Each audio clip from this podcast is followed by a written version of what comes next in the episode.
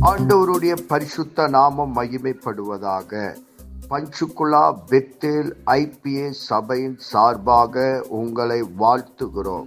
இது தினசரி வேத தியானம்.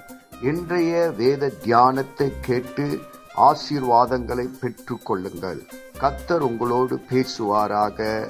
காட் பிளஸ் யூ கர்த்தருக்கு ஸ்தோத்திரம் உண்டாவதாக. இன்றைய தலைப்பு ரோமர் எழுதின சுவிசேஷம் ஏழாவது அதிகாரம். அதிகாரத்தில் நாலுலேருந்து பதினேழு வரைக்கும் நம்ம தியானித்தமானோம் அப்படி போல என் சகோதரே நீங்கள் மறித்தோரிலிருந்து எழுந்த கிறிஸ்து என்னும் வேறொருவராகிய தேவனுக்கென்று கனி கொடுக்கும்படி கிறிஸ்துவின் சரீரத்தில் நியாயபிரமணத்திற்கு மறித்திருக்கிற மறித்துவீர்கள் நாம் மாம்சத்திற்கு உட்பட்டிருந்த காலத்தில் நியாயபிரமாணத்திலே தோன்றி பாவ இச்சைகள் மரணத்திற்கு ஏதுவான கனிகளை கொடுக்கத்தக்கதா நம்முடைய அவயங்களை பலன் செய்தது. இப்பொழுது நாம் பழைமையான எழுத்தின்படி அல்ல புதுமையான ஆவியின்படி ஊழியம் செய்யத்தக்க நம்மை கட்டியிருந்த நியாய பிரமாணத்திற்கு நாம் மறித்தவர்களாகி அதிலிருந்து விடுதலாக்கப்பட்டிருக்கிறோம். ஆகிய என்ன சொல்லுவோம்? நியாய பிரமாணம் பாவம் அல்லவே பாவம் இன்னதென்று நியாய பிரமாணம் நாம் அறிந்திருது இன்றி மற்றபடி அறியவில்லை. இச்சையாய் இருப்பதே என்று நியாய பிரமாணம் சொல்லாத இருந்தால் இச்சை பாவம் என்று நாம் அறியாத இருப்போம்.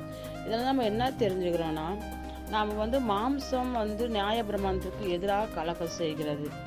அது நம் மா மாம்சத்தின்படி நடக்கும்போது தான் நமக்கு மரணம் ஆட்கொள்கிறதா இருக்கிறது.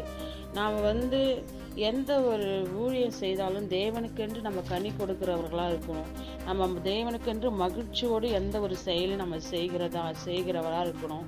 அப்படி நம்ம பார்ப்போம்னா நம்ம தவறுகளை உணர்த்துவது நம்ம வேத வசனத்தை நம்ம தியானிக்கும் போது தான் நம்ம பாவத்தை உணர்த்துகிறதா இருக்கிறது. அப்படியே நம்ம இங்கே பதினஞ்சாவது வசனத்தை பார்ப்போம்னா எப்படி என்னை நான் செய்கிறது எனக்கு என் எனக்கே சம்மதம் இல்லை நான் விரும்புகிறதை செய்யாமல் நான் வெறு- வெறுக்கிறதை செய்கிறேன்.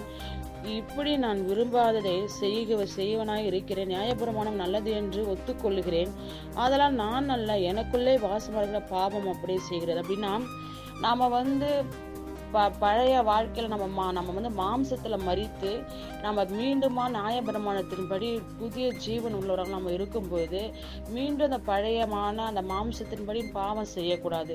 அப்படியே பவுலோட வாழ்க்கை நம்ம பார்ப்போமானால் பழைய காலத்தில் வந்து அவர் ஆண்டவருக்காக எதிராக எதிராக அவர் வந்து பிரச்சனை பண்ணார். இன்~ இப்போ புதிய வாழ்க்கையில ஆண்டவருக்கு என்று ஊழியம் செய்து ஆண்டவருக்காக போராடி ஆண்டவருக்காக எத்தனையோ பாடுகள் பட்டார். இருந்தாலும் அதெல்லாம் கிறிஸ்துவுக்குள்ளே தான் நம்ம செய்ய முடியும் என்று பவுல் அவர்கள் ஒத்துக்கொண்டாங்க. இந்த நாட்களையும் கூட நாம் நம்ம பழையமான மாம்சமான வாழ்க்கையை விட்டு நம்ம புதுமையான வாழ்க்கையை வாழும்போது ஆண்டவருக்காக நம்ம சந்தோஷத்தோட ஒரு வாழ்க்கையை நம்ம செய்கிறவராக இருக்க வேண்டும். ஆமே இயேசுவின் நாமத்தினாலே இந்த வசனத்தை கேட்கிற ஒவ்வொருவரையும் நீர் ஆசீர்வதிப்பீராக. உன்னி வேதத்தின் ரகசியங்களை அறிய ஆவிக்குரிய ரகசியங்களை அறிய எங்கள் கண்களை நீ திறந்தருளுவீராக. இயேசுவின் மூலம் ஜெபம் கேளும் நல்ல பிதாவே ஆமேன்.